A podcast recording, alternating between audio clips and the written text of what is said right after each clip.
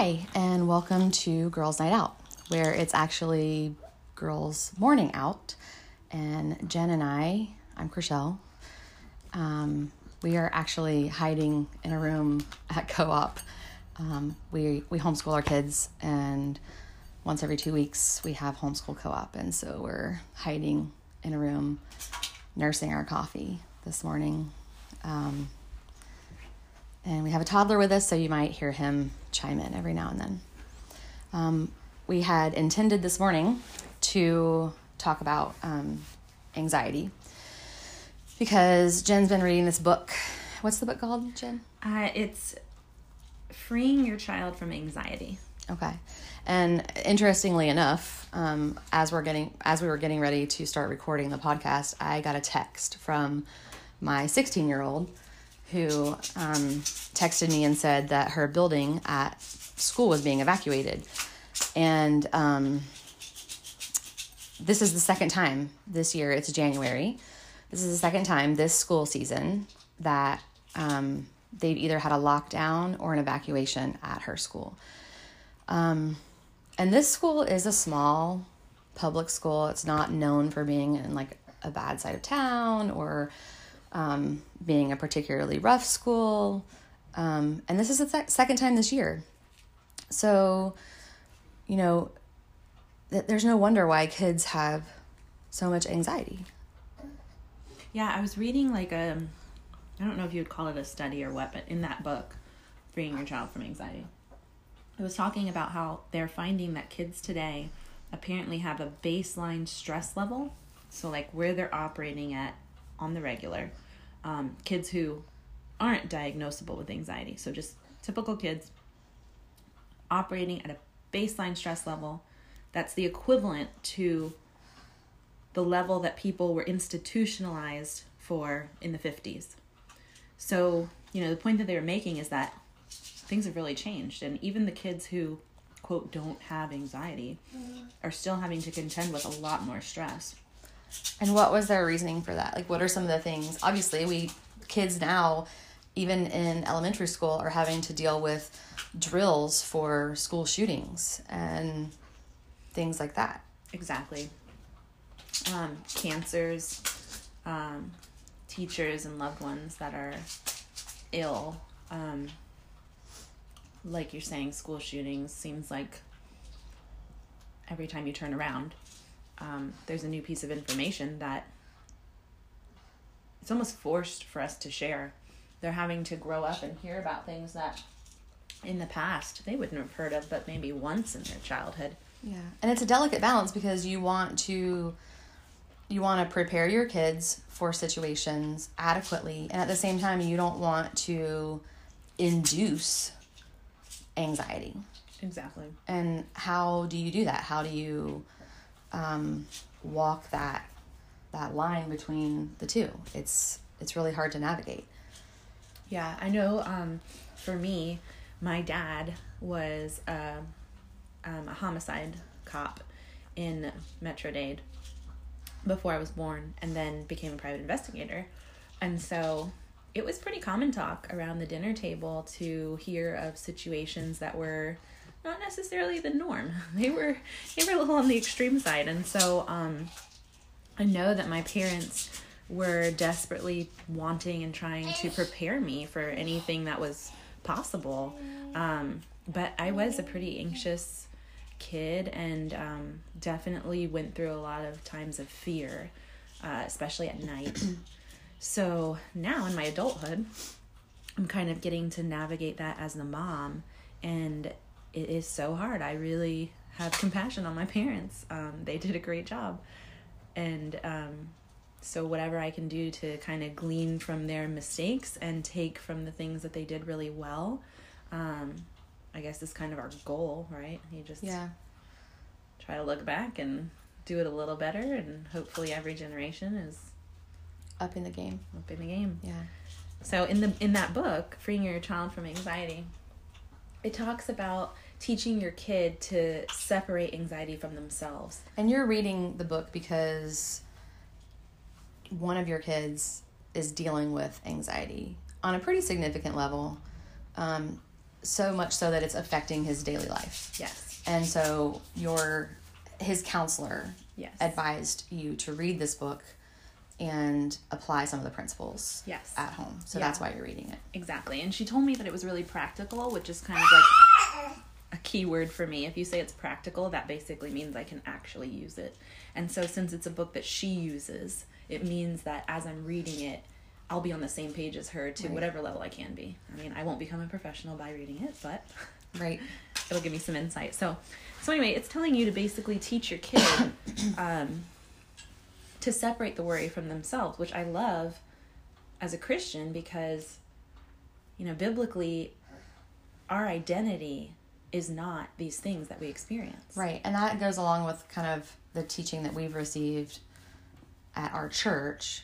You know, we we we attend a healing church. So we do a lot of healing prayer ministry and um, prayer counseling and we've been taught that when you're dealing with things that you you don't own them you don't say things like my anxiety or my depression or my cancer or whatever. You um, and it's not that you um, it's not the whole name it and claim it thing where you you don't acknowledge Right. that they exist. And i just i just pretend like i don't have them and they they just go away. But you just don't own them. You recognize that there's something outside of your identity. They're not part of who you are. Yeah, I think that's a really important um, discernment there because it's not that we're saying that this isn't happening. It's not that we're just like sticking our head in the sand and saying my kid's not anxious because Right. I say it's not. right But it is true that I don't have to say, you know, my kid is anxious. I, I can say my kid has anxiety. You know, just things like that. And I mean, I think everybody has to pray about it and Right. it's not it's not to be like caught up and and um to induce more worry and anxiety in us Right. worrying about how we talk about it. But just you know if you kind of tune in and and tune your ear to hear those things they start to stand out to you. Right. Like I remember when this stuff became new and it was like I heard it all the time all the things that people were saying without even meaning Right. to it was like constant. Not not not realizing that they're constantly owning something and making it a part of who they are. Exactly. Instead of something that they deal with. Right. It's it becomes part of their that the makeup of who they are. Yes. Right. Yep. So so yeah, so this book, you know, not um not even coming from a, a Jesus perspective is is basically teaching that same concept like scientifically saying um that you know you can say um, the anxiety or the worry bug or you know whatever it, it did talk about saying my worry brain which i probably won't use that phrase Right. because i do feel like that's some ownership there Right.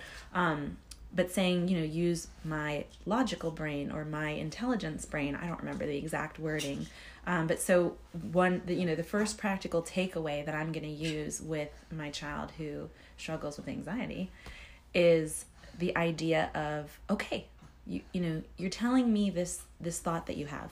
And i can't just fix it for you because Right. if i'm the one who fixes your anxiety situation symptoms see i still do it. Your anxiety it's Right. tricky. Um then you're dependent on me. Right.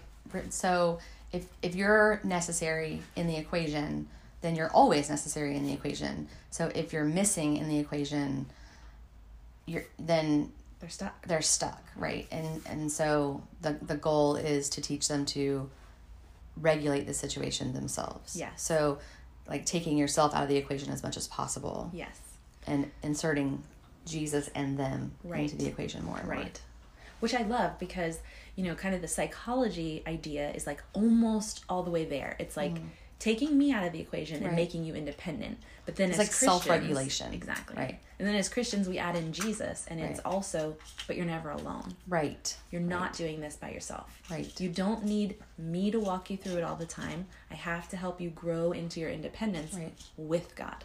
Which is our goal as parents in everything right? Is you know in everything hopefully we're always pointing our children back to jesus as the one that they can depend on who's always there no matter what they're going through whether it's anxiety or whether it's um, you know depression or whether they are going through heartbreak or um, a tough time in school or or whatever the situation is, we as parents, our job is to to constantly be pointing them back to Jesus because we're not enough. Right. We're never going to be enough. Right. And we're going to make mistakes over and over again. And eventually, we're probably going, they're probably going to need Jesus because of us, right? For some mistake that we've made. Um, so it makes sense on a, a biblical perspective or a scriptural or Christian perspective to constantly be inserting Jesus into the equation. Yes. And you know, I I think it was really important for me to realize that that truth is so freeing. Like the idea that we're not enough Right. is really good news. It takes all the pressure off. It is, yeah. I think that especially when you're a really young parent, that you're constantly fighting the fear of screwing up. You know, like, oh my gosh, I'm gonna really mess up and I'm not enough and I'm gonna do this wrong and I'm messing up this kid and but if you if you realize the truth is that yeah, you're you're not enough and you're gonna screw up. I think I think it was Brennan Manning who said something like um, something to the effect of um, we're a lot more surprised with our mistakes than Jesus ever is. Which when I read that in his I think it was the Ragamuffin Gospel that he said that I was like, oh, that is so relieving. That's such a relief because, yeah, why am I more surprised that I'm gonna screw up than Jesus is? He already knows, and so like he's got it. It's it's fine. Um, so what what was your takeaway from the book that you feel like you're um you are applying or want to apply? Yeah. Well, I'm only like a couple chapters in, but so far I already have a takeaway of I know that I want to use a dialogue where I help my child to identify worry thoughts, um, you know, whatever phrase we choose to use or whatever. So if I hear them say something and I can tell, okay, this is anxiety creeping in, this is worry, this isn't something that they have to think about. This idea of saying, okay, so, do you think those are worry thoughts or like logic thoughts? And depending on their age, it gives you different ideas of how to tailor it. But mm-hmm. for my child's age, this would work. So, mm-hmm. do those do those seem like worry thoughts or logic thoughts? And the book was talking about how kids are such experts at wanting to make choices and be in charge and compare things and ooh, what's the better decision? Do I mm-hmm. want the chocolate ice cream or the vanilla? And what's the benefit? And what's Which the we already know is huge in parenting because of the Danny Silk Yes. loving our kids on purpose Yes. series. Choice, choice, choice, choice, They choice, love choices, it. They choices, love making choices, yeah. So this idea of saying, "Child of mine," this sounds like a worry thought or whatever.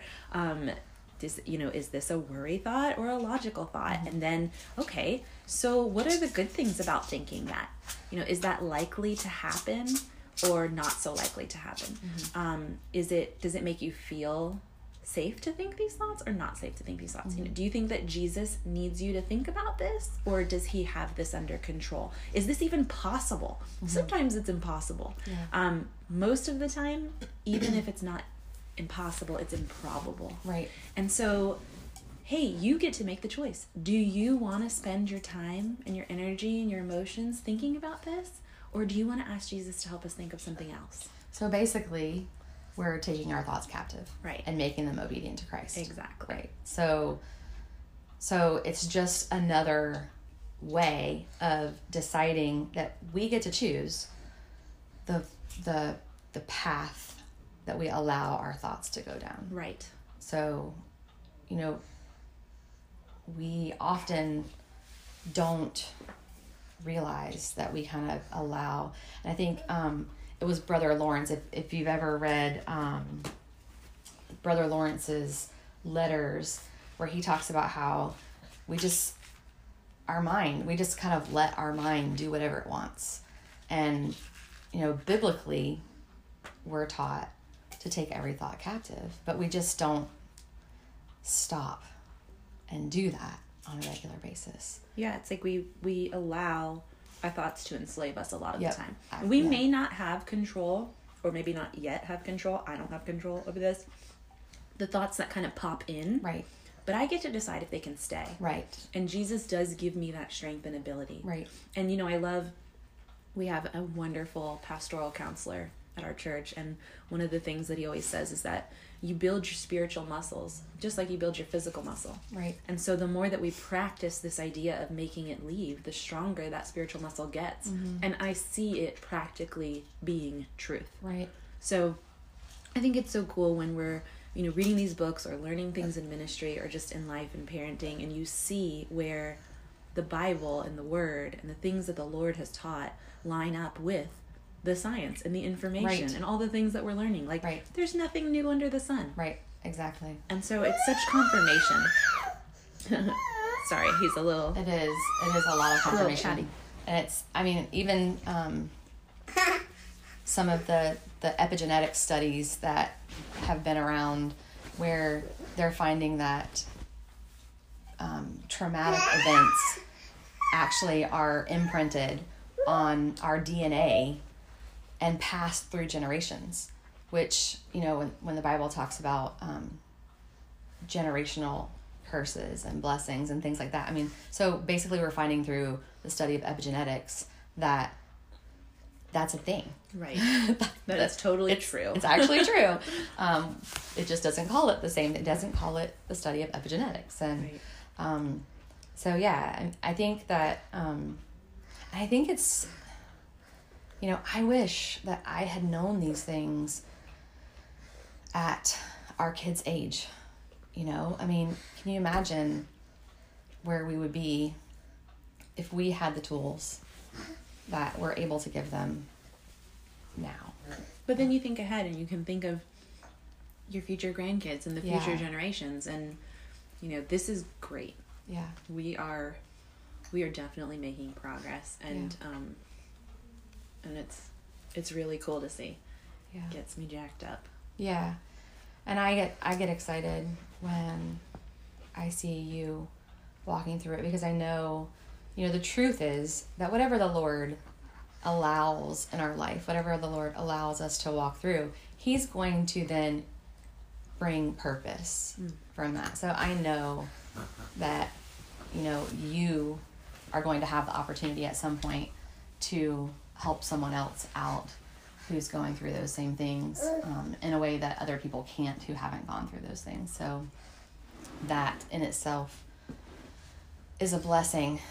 Um, what do you feel like your biggest takeaway has been from you know dealing with a child who has significant anxiety?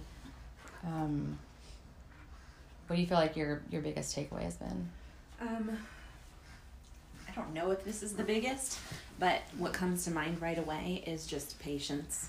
Um, it's not, it's not the short road, but when you look back over it, you know, over the year, over the months, over the years, um, you see just the tremendous things that the Lord's done, and and that child of mine in particular, his relationship with the Lord is incredible. Yeah. And so, you know, even though I obviously wouldn't have wished anxiety to be something that he struggled with, the fact that it was has been a tremendous blessing in many ways.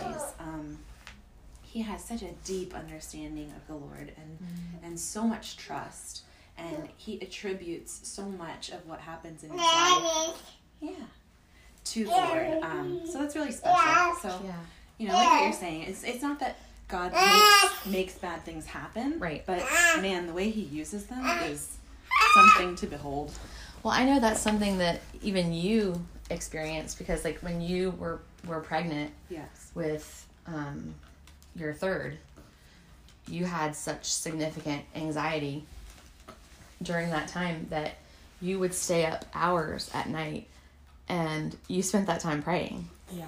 And um, because of that, you felt so incredibly connected to the Lord. Even though it really stunk that you were dealing with anxiety, you were walking through this season of closeness with the Lord. Yeah. That was super special. Yeah. Exactly. It was, uh, and we can, we'll probably. There's no way that only one podcast will end up on anxiety. Right, So I'm I know, sure yeah. we'll get more into it, but but it was you know if if any of you have ever struggled with that type of anxiety panic attacks, um, where you just know you can't go to the ER because there's nothing they're gonna do for you Right. other than look at you like you're nuts. Right. And so here I was like hugely pregnant and feeling like I couldn't get enough breath or whatever, you know, whatever the lie is. Um, but that was a big one for me. And so yeah, there there was really nowhere else to go other than to the Lord. Everyone else was asleep. Um, it it could have been a really lonely time, but when I look back on it, it was a really special season, and Yeah. I, I don't want to go back, Right. but it was really special. It's not it's not that we wish to do it again, but we're thankful for what God made of it Exactly. at the time. Um, what would you say is your biggest takeaway from so far? I mean, obviously you're only in a couple chapters Yeah. in. Um, what would you say like if someone is dealing with a child with anxiety, what's your biggest takeaway from the book so far that you feel like you can apply and someone else can apply? I think so far it's that you can teach kids to be logical and practical with really big, invasive thoughts and emotions so that they can learn to self regulate in a way that even many adults still can't do. Yeah. So I'm impressed and excited about that idea, but it, it brings a lot of hope.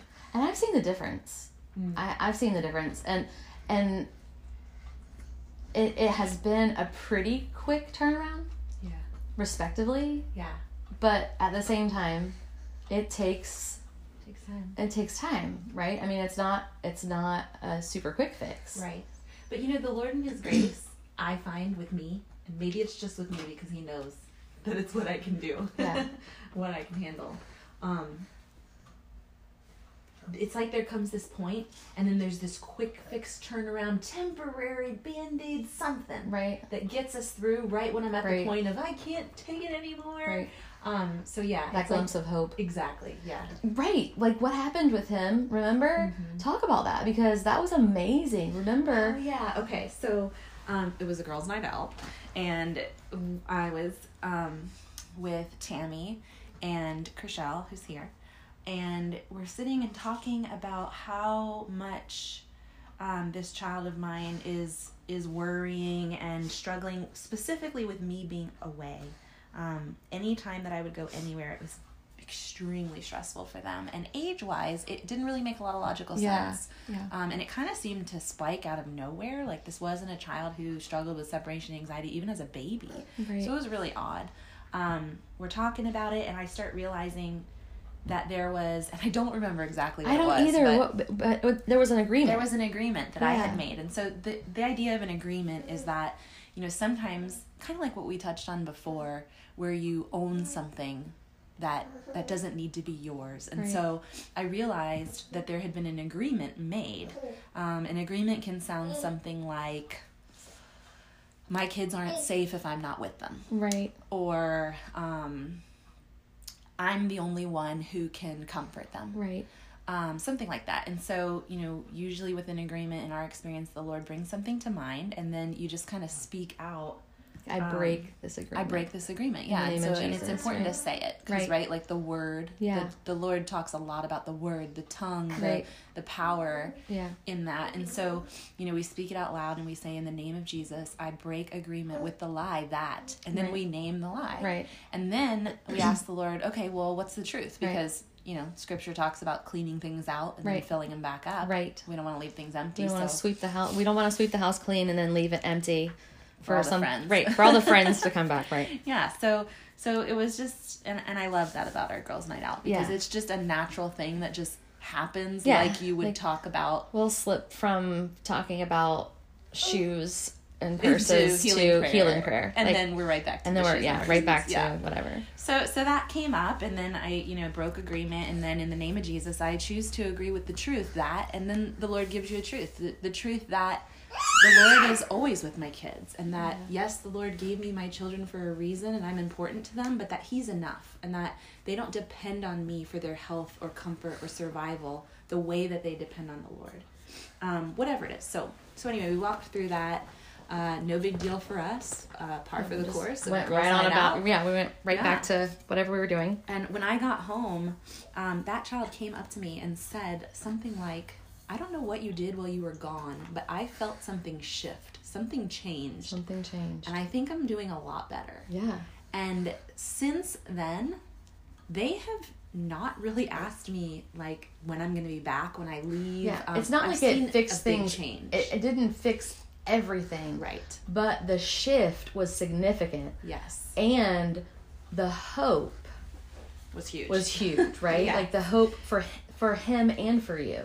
Yes. Yeah. Here I was, Was- at my wits end. right. Hanging out with my girlfriends, like, Right. guys, I'm going to lose, Lose it. it, right? And then, um, And then and, him too. up. Like he was at his wits end too. Yes, exactly. Yeah. No. And- it was, it's no fun for anyone. No fun. And when you can't, when you don't feel like you can help it, how frustrating is that? Yeah.